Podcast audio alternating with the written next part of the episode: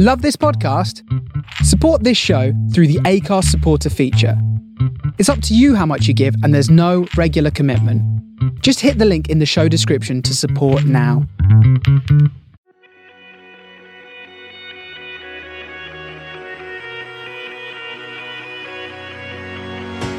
Welcome to the Shapes of Stories, a podcast with me, Lawrence Prestige, as your host. Stories come in all shapes and sizes, whether it be from our favourite books, our life experiences, or the day to day challenges and issues we face in the world today. Yeah, I had a really fun time talking to our to our guest on this episode of the Shapes of Stories. It's um, Nicky Campbell, and uh, I guess you know Nicky Campbell's been around, around for a while, hasn't he? I couldn't believe actually. I, I found out this after we, I spoke to him that he's sixty years old. How incredible is he looking for sixty? Um, but anyway, I, it was really great to talk to Nicky to find out more about his um, new book, One of the Family, which is all about his dog Maxwell. And being a dog lover myself, I've got my rescue pup Robin um, that I that I um, adopted from Romania. Uh, it was really great talking to to about his um, Nicky about his new books and. Uh, yeah, we you know covered all sorts of things. We talked about our mental health, um, you know how it's been the last sort of year, this uh, COVID world, and um, you know talk about long lost family as well, which he's obviously part of that program. That's uh, you know an emotional ride every episode that you watch. Um, so yeah, really excited to share you um, share with you this episode of me talking to Nicky Campbell. And um, yeah, before we get into that, I just want to um, uh, ask politely if anyone out there was um, would like to donate any money to support the show. That would be great. I always, I always ask, uh, you know, I always hate asking for money.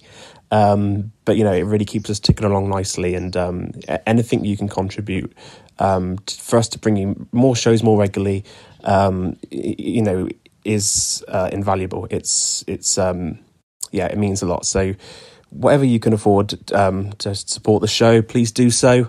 Um, you can do that in the description boxes for the podcast.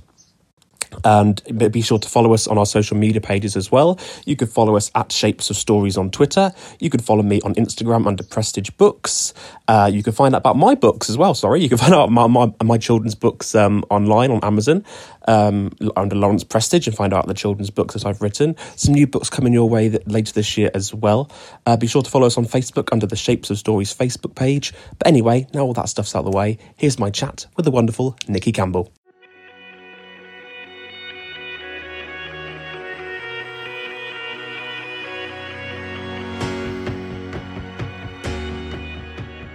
Well, how have you been, firstly, with uh, this last year, COVID and everything? Oh, fine. You know, there's some bits about it I quite like. I find that uh, I've been feeling pretty good because I've been at home with the family. So it's been from that point of view. Lots of other people's mental health has been really challenged. Uh, mine's been the opposite because because I've been at home and um, with everyone around me and my dogs as well. So I've actually, from that point of view, I felt it quite um, stabilizing. Yeah, that's good. Have you, have you, had like your ups and downs throughout it, or has it been quite a little bit? But it's nice, been yeah? okay. It's been all right. Yeah, um, I've been very busy um, because the filming that I do of Long Lost Family carries on, and I was doing the debate thing that I do, ten of those, and that was every Saturday. So I went up to Manchester for that. Doing the radio every day, launching the book and stuff, and then doing the podcast, making a podcast as well. So it's been you know, it's been good and busy. I've been lucky from that yeah. from that point of view. So I mm. mean, have you been writing? Yeah, I've been been writing. It's one of these things like lots of people say to me. I bet like it's been really great for you in terms of being lockdown. I bet you're getting lots of writing done, and it it, it was a, the case of that at first, but then it's been a bit difficult in terms of having having that routine of when to do it. You know, because when I was sort of had my timetable, my usual sort of normal timetable, I knew that I had a specific slot where I could get writing done. And now because of lockdown, it's kind of like you can do it whenever. I've, I've found it a bit more difficult. but then maybe that's yeah. What was it? Cause, why? Why was that? Because what was your so what was your um uh, uh like routine? Well, routine. Well, it would be you know, like I said, going going to schools, meetings, admin, tutoring, and I just knew that I'd have certain points of the day where I had a two hours in the morning and two hours in the evening to to write. Yeah. So now it's not really too, you know, with lockdown, it's like, well, it doesn't really matter when I get up. I can just do it writing at some point, or it doesn't really matter how late I stay up because I can just do writing at some point. So it's kind of like I felt into, I guess, bad habits. Um, but yeah, no, it's slowly picking up again now. Like after the first lockdown, um, was when I started to sort of lose that commitment or discipline. I think that's the word. Mm. And hmm. you've got as a writer, you have to, don't you? I mean, discipline. So keeping your bum on the chair is vital. Yeah. sometimes it it just won't happen, but sometimes it does happen. Sometimes it happens like when you're on a train or something like that. I find I can't like that or traveling. Um, but uh, sometimes sometimes you can think of things you can't write stuff down but you can think of stuff you know? Yeah.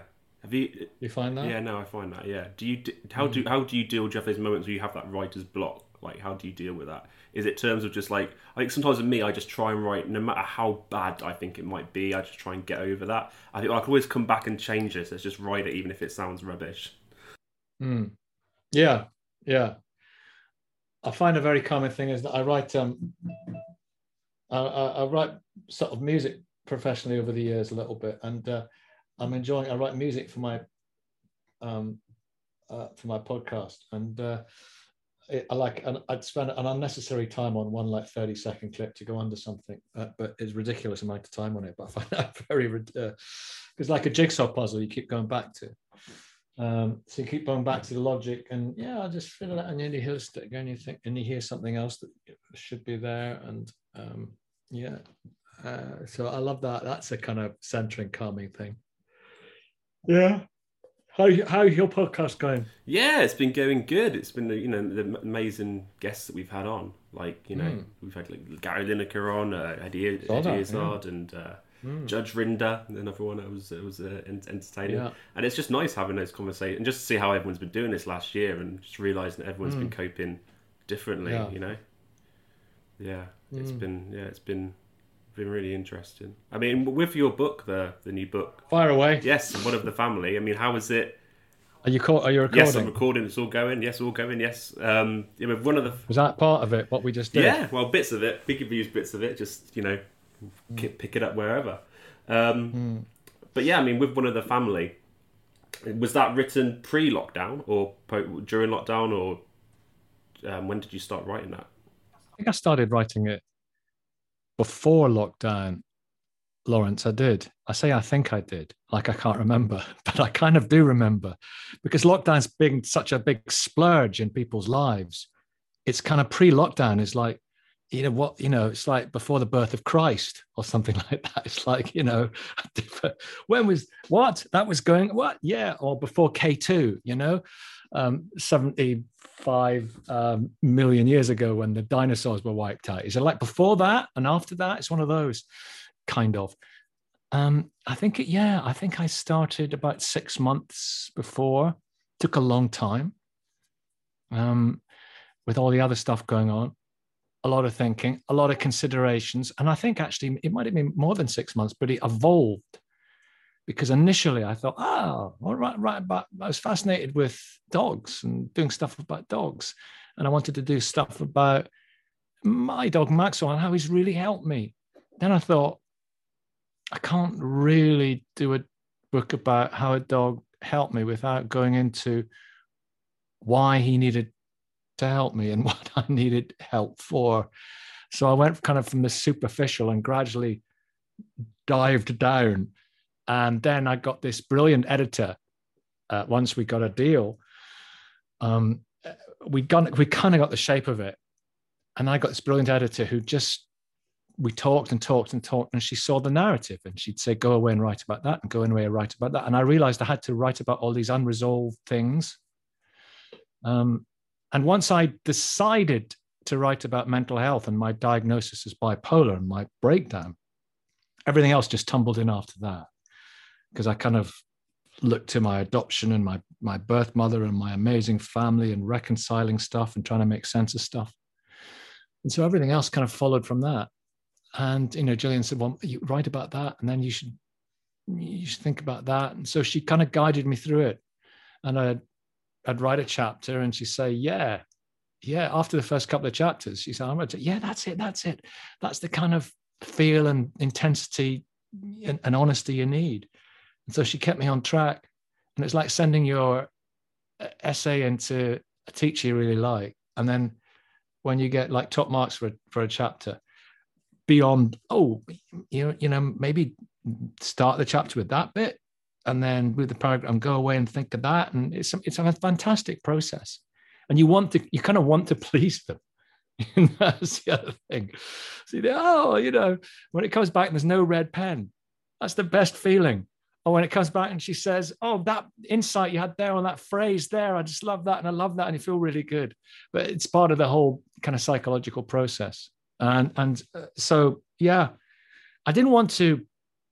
When I spoke, when I was considering speaking about my uh, breakdown and bipolar, I thought about it for some time, and I didn't really want to because I was wary of becoming kind of Mr. Bipolar. I've got type two. It's not the most severe manifestation of it, but I don't want to become Mr. Mr. Go to type two because there's, uh, and so it was a big decision to make. But then I thought it, everything, the whole picture fits in, and it's not the defining part of the book, um, but um, it's it's in there, and I I think. Um, this, I mean, it's sold, really well, and but more than that, people have responded amazingly saying, well, that's, you know, that's just like my life, being adopted or having that mental health issue or being helped by my dog or that appreciation of my family, that sense, sense of not belonging, that sense of belonging, that sense of identity missing.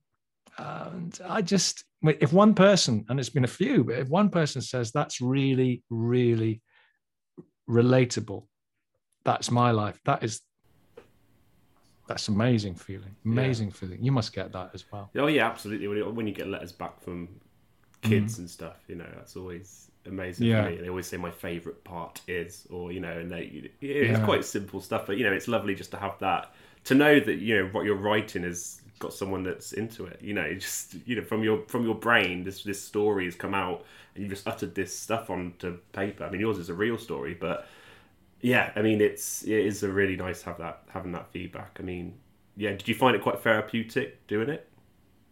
Yeah, yeah, I did. Just thinking about, you know,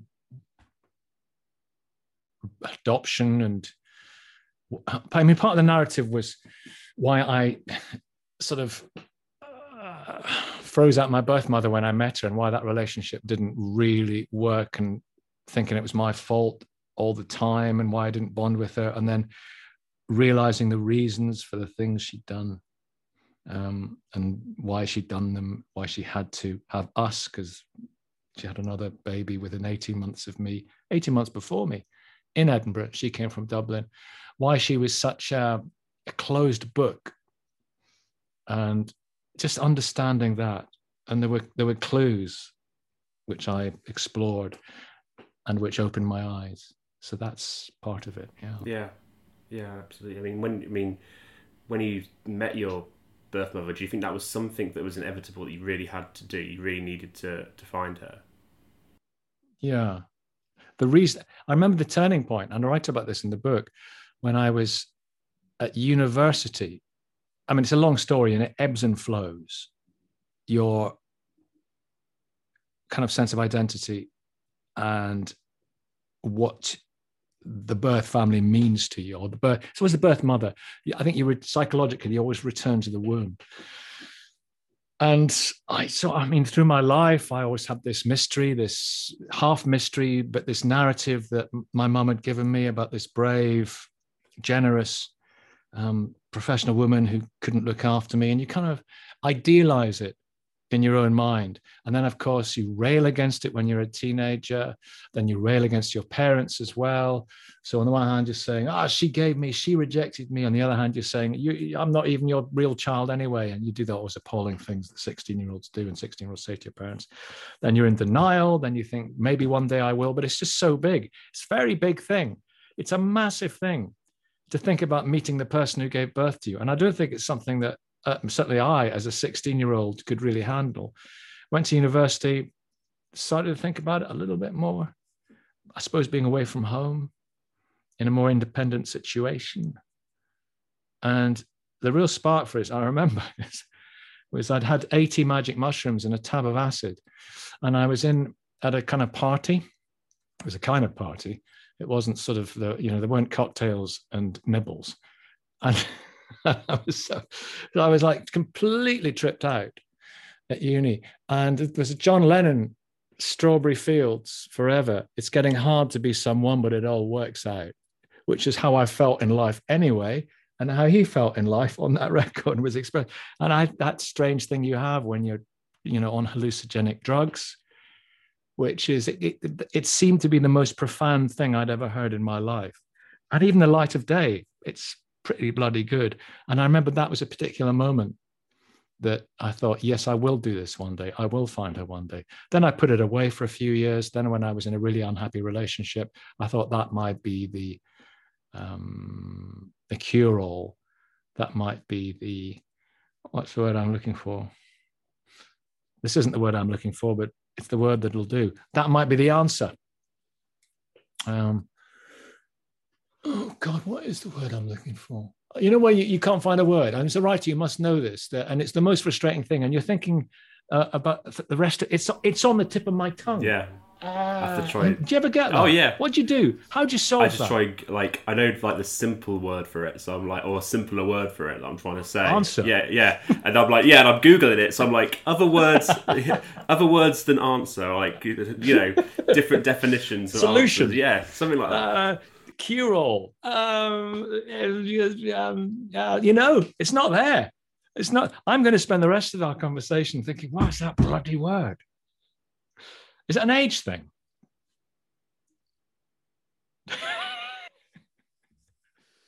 yeah, never mind. So that was it. And and went. So when I was 29, I went over to Dublin, traced her, pretty easy, private detective. I'd done a talk, talk show about private detectives.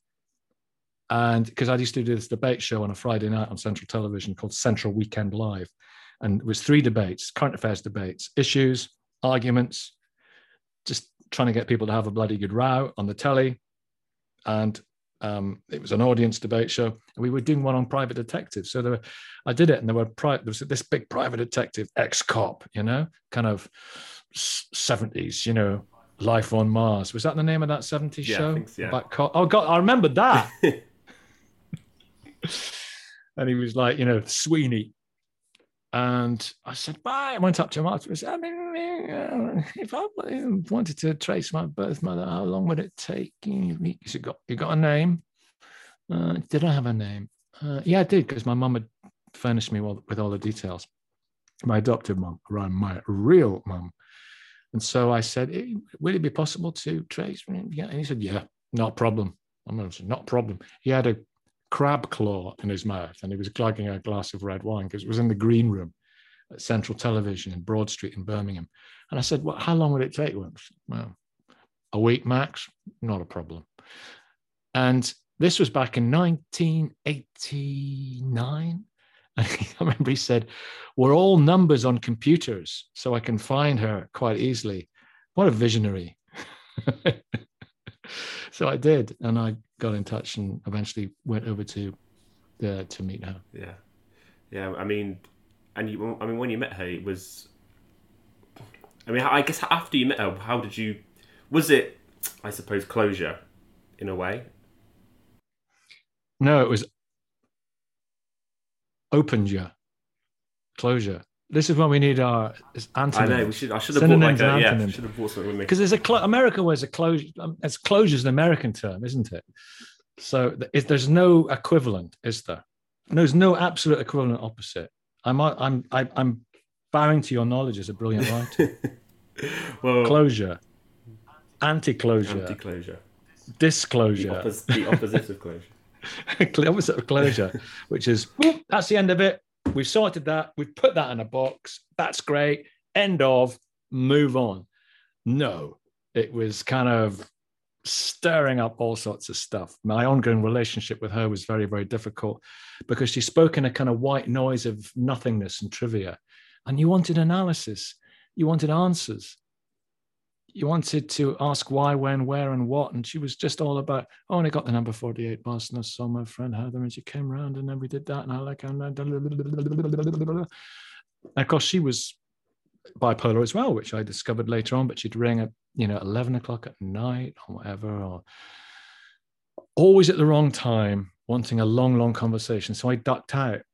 And then she sent letters, long, long, indecipherable hieroglyphical letters. And uh, some of them I did, and I never opened. And when I was um, talking to Gillian about stuff, I mentioned that. I said, I've even I've got these letters that I've never opened. And she thought, she said, What, you've never opened these letters? I said, No. And it was really difficult. And she had a, you know, when I next spoke to her, she said, Now, I think it would be really interesting to explore that, given everything you've told me and everything you've been able to express. That here we are, 89, 99, 100, 90, 30 years on. Would you be willing to open them and read them and write about that? Because that could be closure and that could be something that would be very useful for you and for others to try and understand and to understand what she went through. So I did, and I poured myself a I must have drank half a bottle of whiskey, and Maxwell was by my side, my dog, and I opened them and read them all one night. It was an extraordinary night. Um, and there were things in there that I led me to understand her more between the lines, you know? And one of the first things, and when I was reading the letters that night, one of the first things that she ever said to me, there was two things of, of note which I lingered on. One of them was that one of the first things she said to me was, and she was in a chaotic state. She was two hours late because she was so nervous about it, she'd had to take a sleeping pill. And one of the things she said to me was um, the first thing, just about, apart from, oh, hello, I was late, oh, it was late, it was late, oh, going on, was, do you like dogs? And I thought, you know, at the time, I didn't really process it properly. And I've thought about it later on. And now, of course, I see it. It's a brilliant question. It's like a, a litmus test of empathy because dogs, all animals, we see beyond ourselves we understand the, uh, the bigger picture of life. And through dogs that stand at the gates of the door into the wild, they're kind of halfway there, but they're not, but they're domesticated, but they're more into the wild. They're closer to that than we are. And they kind of help us see into the forest. And they help us see into the forest in that kind of metaphorical way but also they help us to see into the forest of ourselves, the forest where we came from, and the forest that we're in right now. And they help us in that sense. They guide us through that forest. They take us to that forest and they guide us through that forest. So, and I don't entirely, this is very bigoted, but I don't entirely trust people who, quote, don't like animals. I think there's something um, myopic. I'm amazed I remember that one. I was thinking shots, myopia. Um, about just you know emotionally stunted, solipsistic, self-centered, self-serving. And the other thing was she mentioned this poem out of nowhere. And it was all what I said to you earlier on. It's all I got number 48 bus. And we did that. And I like Samuel's and I like doing that. My said, when we got the bus, then let's have like sheltered housing is nice. No, it's nice now. And, and then she said, Do you like poetry? And I said, Yeah. And she said, I like Yeats. And there's a poem, my favorite poem is the wild swans at Coole. And I sort of put it away in my mind. I thought it was just part of the meandering mind of my birth mother. Stuff came to into her head and she said it. stuff came into her head and she said it. And when I was sitting on the sofa having that glass of whiskey and reading her letters, um, I thought the wild swans are Coole, and I read it, I googled it, and read it, and um, it's it's a beautiful poem. But I read what was behind it, and it's about fifty nine swans. Fifty nine, and swans, of course, um, are in pairs, and one of the swans was missing. One of the swan, swans was flown. One of the swans was gone. That was an amazing moment when that kind of clicked in. Yeah, yeah, that must that must be an amazing feeling reading reading that back. I mean, Mm. how like obviously we've got to go back to the love of dogs, I suppose. Like you, even as a child, you had Candy, right? Like you had Mm. the Candy dog, and I mean, you so you were like a, a dog lover from you know more or less your whole life, right? Like because it sounds like Candy was a huge part of your childhood. Before that even Yeah. because Stella that's the other thing Stella told me. When she said do you like dogs? And later she returned to the theme amidst all the the white noise of nothingness. And also my pain because I, all, the minute I met her I thought should I be here? Should I not be with my mum and dad? Am I being incredibly disloyal doing this? Then I felt disloyal to her. Then I felt disloyal to my mum and dad. Then I felt disloyal and you're in this kind of maelstrom. It's a lifelong maelstrom. And and she said there was a little dog called Toby when she was in the boarding house. This was the other thing she said that um, there's a little dog called Toby, which in the boarding house when she came over to Edinburgh and we were together for nine days. And Toby took to guarding me when I was in the on, in the bed and even jumping up on the bed and looking after me.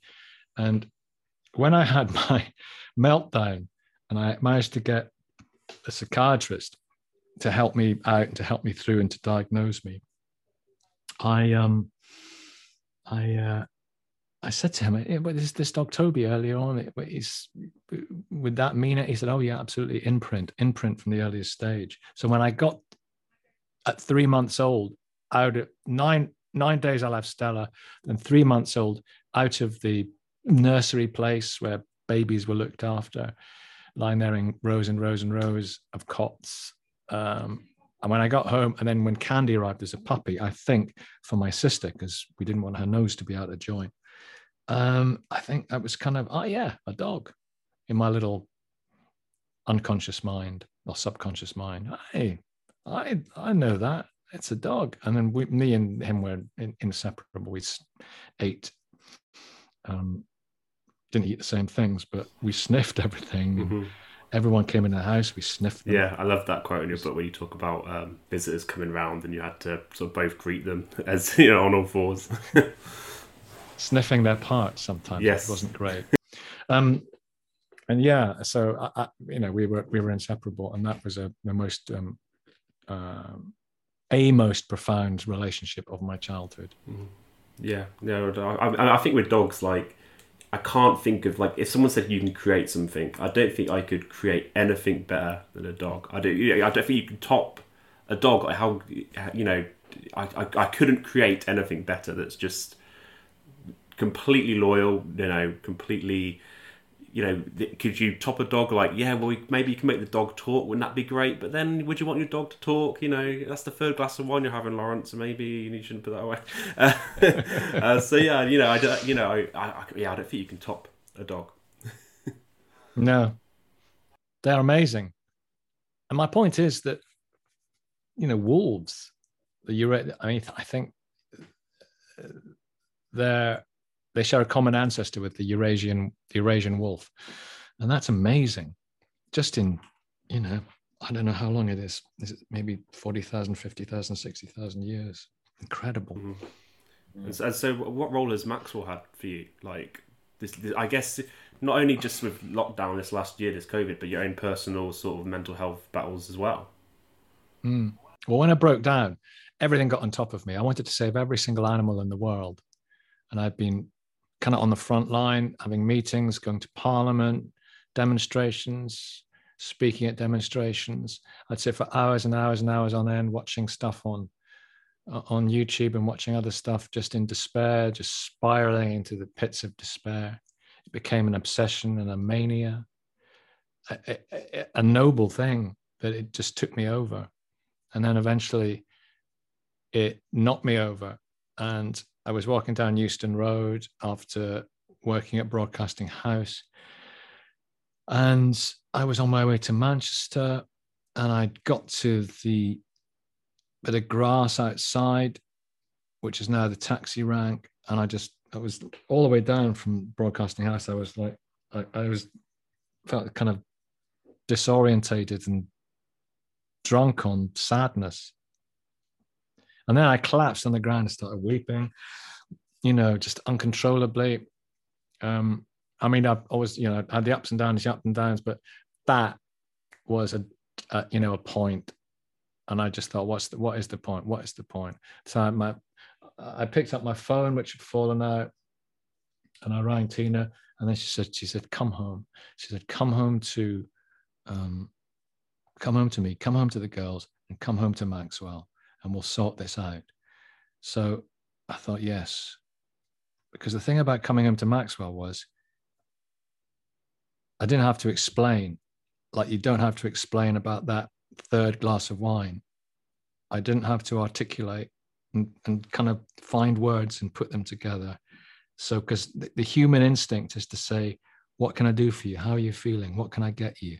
Are you okay? What do you want to do? And you don't want to answer any of that stuff. You're beyond language because you're beyond despair. So you're you're beyond that sort of communication. You just don't want to it's too can't do it. But with him you don't have to do it. He just knows.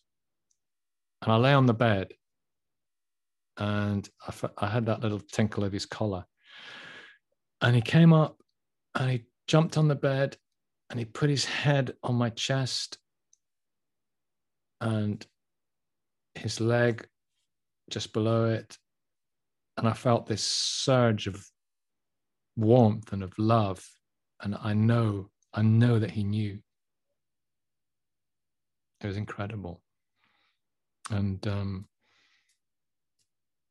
it's it's actually it's not Disney actually, it's Darwin because they have to know they can detect one molecule in a swimming pool their their their their olfactory senses are incredible. And those senses involve smelling hormones and pheromones and knowing how every other pack, pack member is because that's a necessity for the good and fully functioning of the pack. So he loves me. We know that's a scientific fact because that's we, we get the same endorphin rush and the same chemicals when we connect as dogs do with each other. Um, but he knew how, how I was feeling and he wanted to help me. Yeah. And he did help yeah. me. And how old is Maxwell now? Is he? Nearly 13. 13, wow. So yeah, he's, mm. he's doing, he's had him in your life for quite a while. Yeah. yeah. I, and I, I, um, I'm just doing on my podcast, one of the podcasts, this is probably out before it goes out. I'm doing something on old dogs, and um, I did. Um, when was that? I did. Uh,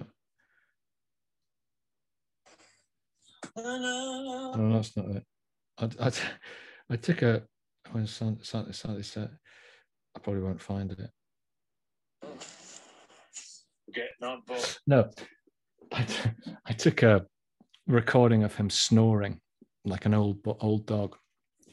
And it's a it's a beautiful thing. They have kind of serenity and wisdom and comfort in their own skin, old dogs. And he's great. He doesn't want to really he, occasionally when we're walking, he forgets he's an old dog and he will go, he'll chase a ball a couple of times that has been thrown from another, from another dog. And then he thinks, oh, what the hell? What did I do that for? And he sleeps the rest of the day. Uh, but he just, he just wants to sniff everything. And to stop him I've been reading about this a lot. The sniff walk is very important to, to pull him away from a particular sniff where he might have been annoyingly for three or four minutes and then moving a yard further on. And then you've just got to go with it because it is like dragging a scholar away from the British Museum. All that information that's going in is incredible. And you said earlier on, Lawrence, what, what is it about dogs? What would it be like if dogs could speak? Well, you can reverse that and I guess you could say, what if would it be like if we had that olfactory sense and could smell what they smell. And the thing is, they don't have the massive frontal lobe to process it in the same way that what they they can process it to to um to deal with it. They can deal with it the way they are because evolution's a trade-off. But to have heart, to have our level of self-awareness and to not have had that experience and to all of a sudden be able to smell like a dog, we'd go mad, wouldn't we? Mm. We'd be like, oh, oh, what? Oh, what? What's that? What's that? Oh, oh, you know, it would be like craziness, wouldn't it? Incredible. And, um, you know, I don't think we'd handle it. And so he said, Stop, stop me being a dog. Don't want to be a dog anymore. I can't handle. Oh, goodness me, that's better. I can't smell all that stuff. Yeah. Yeah. Yeah. That, their sniff, sniffing and smell sense is incredible. Mm just they, they could they could smell things from just you know you could walk in Robin and you know you could be you could see nothing and suddenly he could sense something that I've not not going to clock yet for another minute or two, and it's like a, a pheasant or something that's just died, but he's sussed that out yeah. way before way beforehand. Yeah. It's incredible the amount what they can they can say. It is. I mean, medical detection dogs predicting um, you know, diabetic attacks. Is that the right word? Attack, diabetic um, incidences, and um, cancer. Yeah, yeah, I've heard about it. There's some dogs some, can do unbelievable. it. Yeah, it's incredible. It's incredible. Yeah, yeah, I do um, as well. You you see these. Um, it's amazing what the guide dogs do. Even some of the even schools I've been into, they've had like reading dogs and stuff for kids that aren't confident readers or they feel like they're you know more literate in their class and um, and they haven't got the confidence to speak loudly or read out in class or with their you know with their kids in their class or with teachers and stuff. So there's a corner where some schools have a reading dog, and obviously there's the dog's just gonna he's not going to judge the kid that's trying to read and spell out words and stuff. He's just there to listen, and he's just you know they, the dog's just there chilled. The, the, and this kid that's really struggling with his readings got the confidence to try and read these stories, books of the dog. I mean, that's a really beautiful thing. The schools, some of the schools I've been to, do. Yeah, it's lovely. It makes complete sense. Yeah. There's no judgment, yeah. is there? No judgment. No judgment, and also just that touch, that warmth, mm. That touch of another being. Yeah. Yeah. Yeah. Yeah, I mean, in, in your book, I, I really enjoyed you know you talking about your relationship with your granddad as well. It sounds like you were really close with him because he just you know like I said you're adopted and everything, but like he just accepted you as part of the family, right? Well, everyone accepted me as part of the family, but you always, I was I had amazing amazing mum and dad, and you know I was you know special and you know loved as incredibly uh, in, loved to say embraced it's like i was they did me a favor you know it's just like they were incredible incredible parents uh, just you know magical but i always knew that they knew and everyone i knew that they knew it was in my mind that they everyone knew and their friends knew and stuff like that and every time i thought about the fact that they knew i felt kind of inauthentic and I write about the 10th birthday party that the cake came in and everyone saying happy birthday. And I burst into tears because I thought, I, I don't deserve this. I, am I'm, I'm not worth it because I'm I was meant to be someone else. Um, but Grandpa was uh, sting of a shit because all he wanted to do, he probably had forgotten. You know, he was, you know, something incredibly, um, and he was really entertaining. He used to do funny things with his false teeth to make funny and did funny voices and gurning and stuff like that. And uh, he was a, a, gambler. He had been, I think, he'd been a problem gambler and had lost a lot of money when they for the family back. And I was, he was doing a, a bet every day, and he was um, just incredibly self-centered, and I just love that about him because just all he wanted to do was make, you know, was make me laugh. Uh, you know, it sounds it sounds strange, but I mean, he was he'd had a really interesting life and one of the things that I will never forget, and uh, what I mean is by this, it was all he didn't. He didn't. Uh, he would never have analyzed the fact that I was adopted. As far as he was concerned, I was just a child in the family, one of the family, and he he he wouldn't have even thought about it. And I didn't think about him thinking about it. That's the thing. I didn't consider that he ever considered it. And I, I really thought that it was like we were at ground zero. It was it was just that. And he was I used to like um, you know, being with him and he'd tell stories. And he was on the Somme, he fought on the Somme with the Lancashire artillery, I think. And I mean, I don't I don't talk about this in the book, but um, I saw an advert in the Radio Times when I was about, it was 1976, it must have been 76, because it was about the 60th anniversary of the Somme. And I saw this thing in the Radio Times saying, Does anyone have any, any memories of the Somme, who was on the Somme? Because of that, you know, people were, you know, still relatively young. Um, and he was like 80 or something. And I got him to write in. So he, he wrote a long letter, a, a description of what it was like. And he got a letter back with a check for, know, five shillings or something. No, I mean shillings then. I think we'd had it five pounds or something like that. A couple of groats and a couple of guineas. And they were going to use one of his quotes, quotes for groats. And then we watched the documentary and he had his chair right up. He was very elderly by that stage, must have been maybe 88. And he had his chair right up at the television. And then this, this intriguing man um, who was a law unto himself. And he was sitting just close to the television. And then his quote came up about it was something like there'd been all that carnage the day before, and we'd been in hell.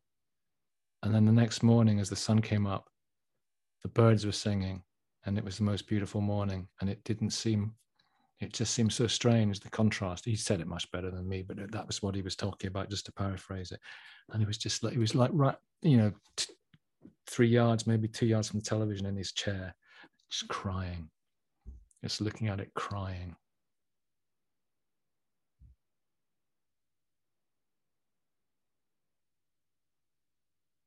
Yeah, I can remember it. Yeah. Yeah. He also spoke about the fact that he was in a guard he was in a bivouac one night by a French monastery, and he heard it's funny grandpa's stories, and he heard this. Um, and it was about five o'clock in the morning, six o'clock French time, or five o'clock UK time. The, the army always kept by UK time wherever they were on the continent. And he had this marching. And he looked out, looked out the bivouac and saw um, three soldiers and a chap in the middle who was staggering like that as they were a little soldier that they were he was marching with them. And he'd seen that little soldier before the day before. And he'd gone past the guardhouse and that little soldier had said yeah i've got a fag mate have you got a fag mate and he went yeah yeah and, and grandpa gave him his packet um, and he said to the sergeant, What's up? And the sergeant said, oh, He's for it tomorrow.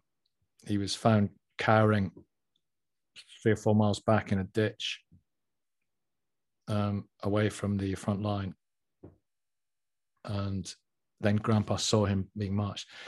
And then he went round the side of the cemetery and then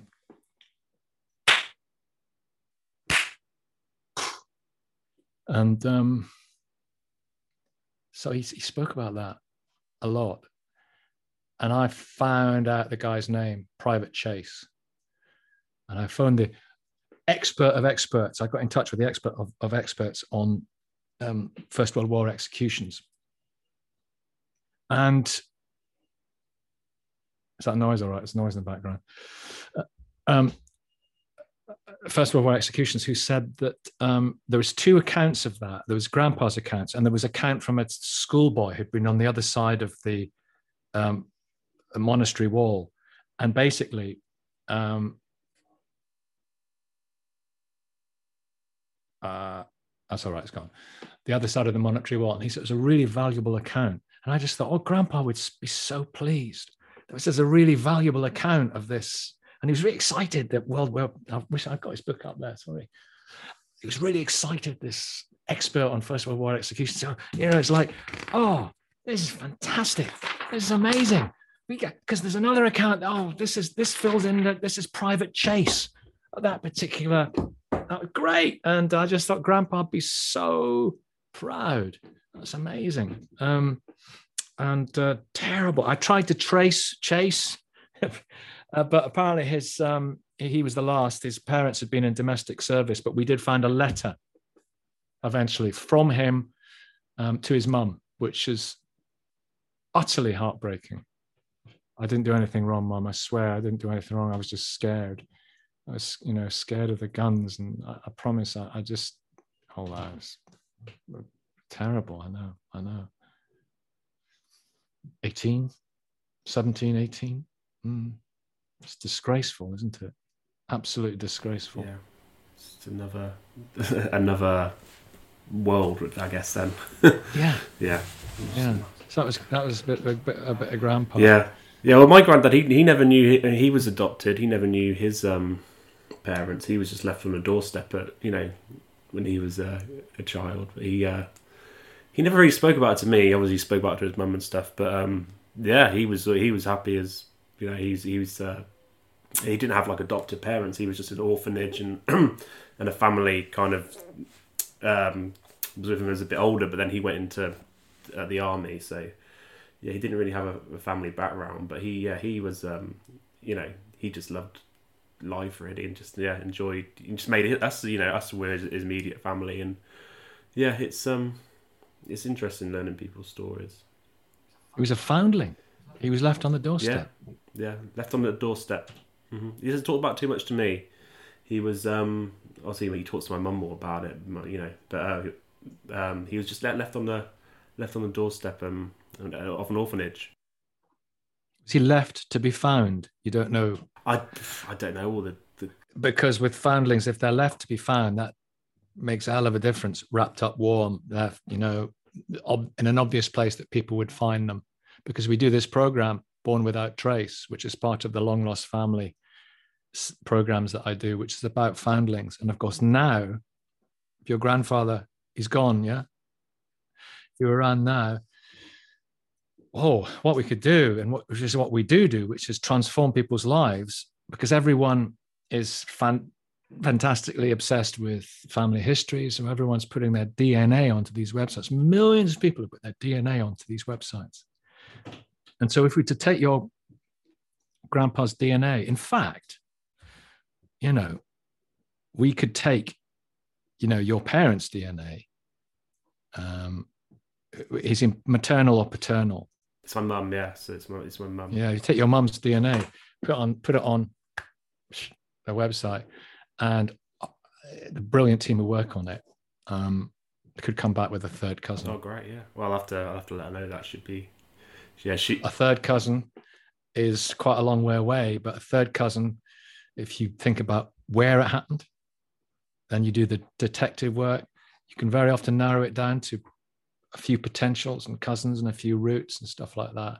So if we were around, that's how we do it for people. And if you get a breakthrough, and it's amazing how far you can get with a bit of DNA. You can you can map a picture, and then use geographical clues and other clues. It's a it, just phenomenal.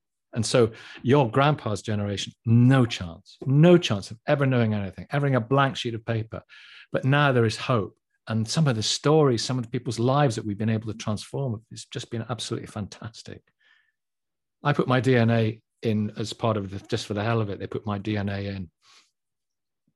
And I got my birth sister, who was my birth mother Stella's other child. Um, so we had different fathers. I got this phone call from him one day saying, "There's a there's a, there's a close match. There's a close match. There's a, there's a close match. We find another close match on the DNA. I put my. I said, that's me. so, oh, oh, how disappointing. I said, they put mine in. Yeah. Yeah. As he said, it's either an uncle or a sibling. Oh, oh, you say you've been um, been able to film some Long Lost Family this year. I mean, how's I mean, how long's that been going on since two thousand and nine? Was it? Yeah, around that time. Yeah, I was gonna. I think. You, I think you know what. I think that's fresh in my head because you mentioned it in your order, audible. I feel like that's uh, where it's Yeah, come yeah. from. Um, but yeah, it was. Do you do your audibles? Yeah, well, some of them. A couple of my books have. I don't, I don't do them, but um, no? I'm glad, it Mm. was. It was nice that you do them though, because it was it, a lot more personal, isn't it? Yeah, especially with a book like that. I think. I've not heard it. It's all right. Yeah. Oh, yeah. It's great. Yeah. It was. Uh, yeah. I just Yeah, when I played it and it's, you know, I realised it was you talking, I was just like, oh, um, yeah, that's uh, that's quite nice to to know it's you. Yeah, but uh, it- it's uh, it was kind of tricky to do. It took a long time. Can you imagine reading a book? But some of the stuff, going over it again and reading it out loud. That's the thing. When you read stuff out loud, when you've done a book which has got lots of sad things in it and happy things in it, and you know laughs too. But uh, part of you sort of going, "Oh, that's quite good," and the other part, that's, awful. That you think, "Oh yeah," um, and the other part of you is like, you know, on the brink because you're going through it all again. Um, but yeah, yeah. Who does your audibles then? You get Have a, uh, well, we have the publisher, have people, actor. yeah, an act, usually an actor voice. Yeah, um, Yeah. We have a couple of people. The publishers sort of have it in house. People they're linked to and, and things like that. yeah, Yeah, but no, I, if I was, I think if I was ever going to write like a personal book, I'd give it a go. Um, now I'm a bit more confident with the podcasting. Is a bit, Mm. yeah, it's a different world. Writing and talking, think people can hear what I'm saying. I don't have to, you know, I can't edit to this.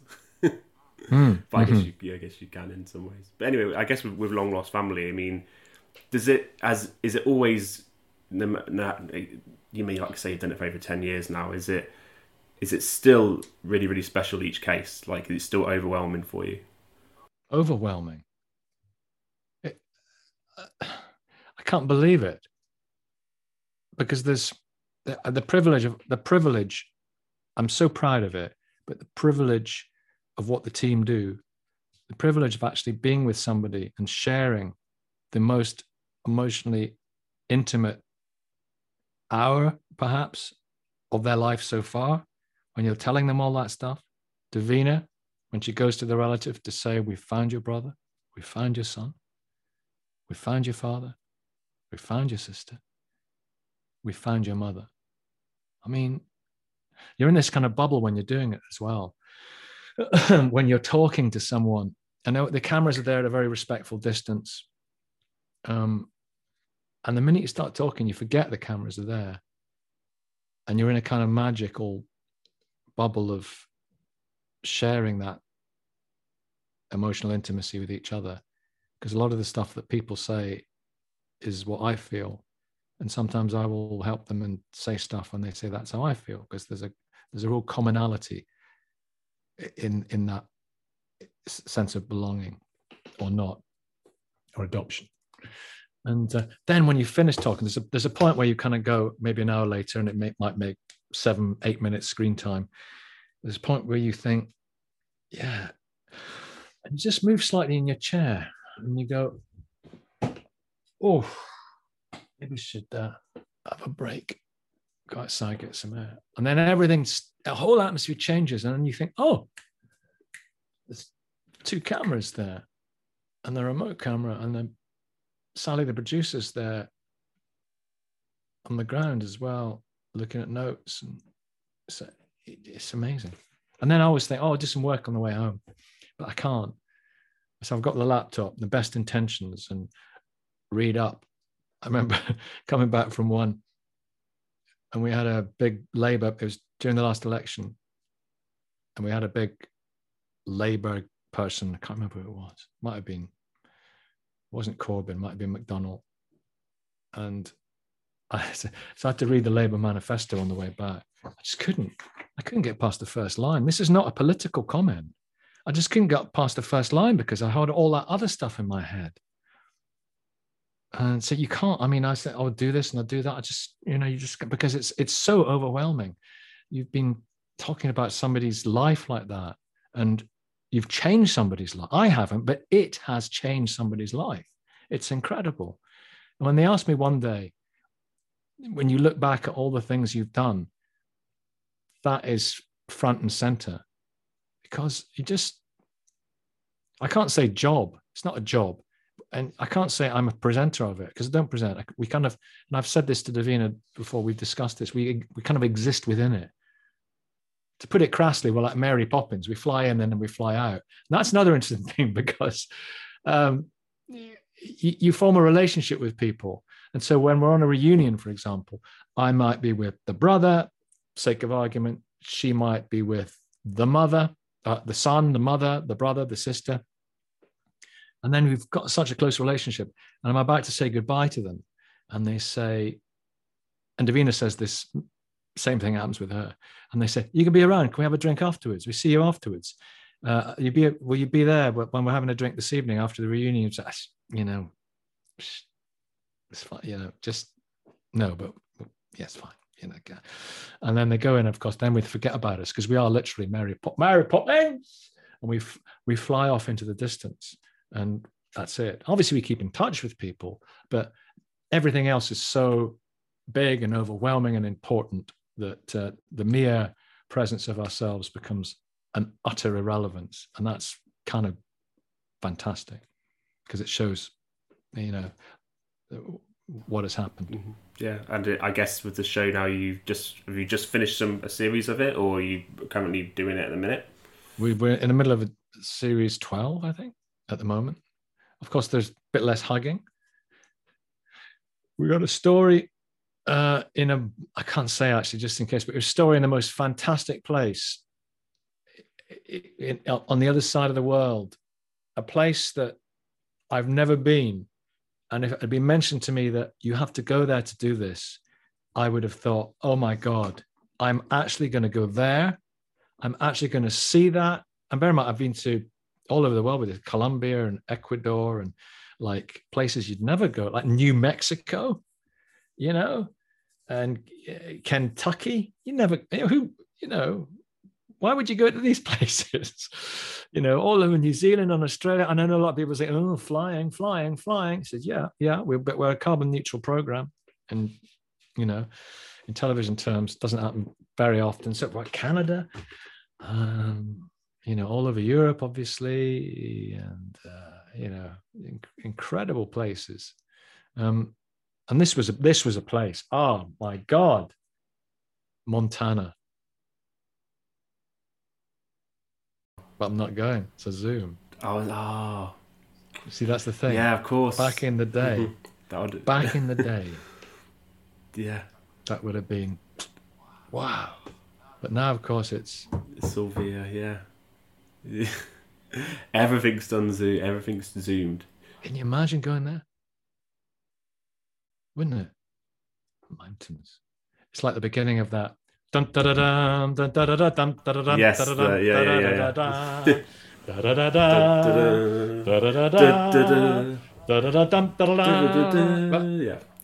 That's it with that mountain at the beginning of the films, and you think I've always seen that mountain and thought, oh, that's a mountain.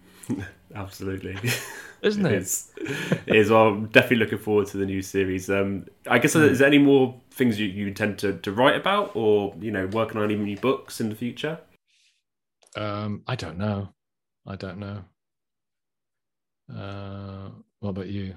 Are you writing? yeah, I'm writing a few things at the minute. A couple, a couple kids' books, and um, I'm writing about mm. mental health as well, actually, because you know I've I've dealt with depression, and you know I, I think it's important for for men to speak out about it you know because you know you you still we still have this it's, it's, although it's better to talk about i still think you know i i'm 31 years old. I've, sadly i've known five people that took their own lives some closer than others.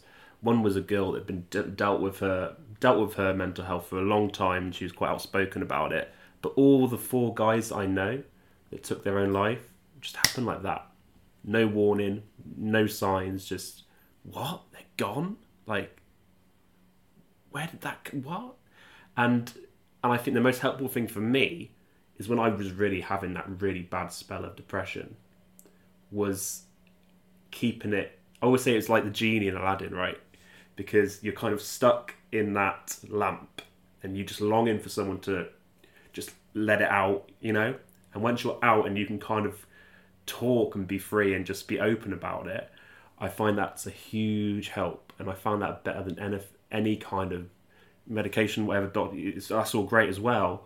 But like just being able to talk about to another guy, and just say like, this is how I'm feeling at the minute, you know, and not not to be judged and stuff, and I think it's huge. So yeah, I'm, I'm working on something like that, and a, and a couple of children's books as well. Hmm. Because when I was saying earlier on, but it's it's really difficult to put the words together and to articulate it, uh, and it can be quite painful to do that. Um, however much you love the person, unless the person kind of completely understands, because and like you understood what I said earlier on when I said that, then, yeah, and how that connection, and it kind of tied in with what you were saying about kids and dogs, and dogs giving kids that confidence because they're not judging them to read and to do stuff because of the the presence of a this wonderful beautiful animal. And that all ties in with helping people with mental health as well. I think eh, as i said earlier on a connection to an animal is a connection to ourselves because we are but an animal at the end of the day and at the beginning of our time. Mm-hmm. yeah absolutely. Well thank you for speaking out about it because i know it's not easy and there's some things you know like you say you don't want to be labeled that that guy with the mental health you know like like that like uh like Stephen Fry's spoken about it as well. Um but you know it's it's it's not it's a difficult thing. You know people say what's bravery? I, I, I you know what's bravery in being strong? And people kind of identify men as strong as that kind of toxic masculinity isn't it that men have to be? But I think a really bravery and strong for, for men right now is to talk about how they're feeling. Because I think you know it's about time we did that. mm, mm, it is, it is, um, and get in touch with that um, that um, sensitivity. Mm. And none of that. Whoa, whoa. old comedian Tommy Cooper. Just, uh, just, uh, yeah. yeah. How come you know that? You're Oh, my, my my dad loves Tommy Cooper, right? Does yeah, he? yeah, and my dad's not the biggest laugh, but like, so I remember specifically my dad watching Tommy Cooper and howling, and so obviously seeing my dad laugh, I'm like, who's this guy? you know, who, who's yeah, making yeah. the Great White Father laugh? You know, and uh, yeah. so yes, Tommy Cooper for me was he's the comedian that I just think, wow, he's the guy that managed to get my dad to, to laugh. And and some of this stuff's so silly, isn't it? It's just like it's like Tim Vine. Yeah, Tim Vine gags are the Tommy Cooper gags of our days that kind of clever stuff about, um, you know, Velcro. What a ripoff! Stuff like that. Just, what's that? What's that? You know, Tommy. That's Tim's, but you know, Tommy was his uh, his precursor, his comic antecedent. you know, it's brilliant. So I guess so silly and it's so funny, isn't it? Yeah, absolutely. And just the, the magic as well in itself. It's just so awful. it's just so bad, but mm. it's just brilliant. But then it, but then I've seen documentaries about him where he could do real magic as well. Like he, he was quite yeah. a serious magician as well, um, and did some, did some stuff. But yeah, just just uh, you know, never never be duplicated. Willie Tommy Cooper. Just don't think anyone else could pull that off. mm. Yeah. But um, Nicky, it's been an amazing talking to you today. Um, can't wait to see more Long Lost Family. Um, see any of your writing, any more writings and stuff. I've got about an hour and a half left of the Audible book of, of you, so I'm looking forward to hearing the end of that. Um, but yeah, thanks for joining me today, and yeah, please stay in touch. Lovely. Thank you so much. Cheers, Lawrence.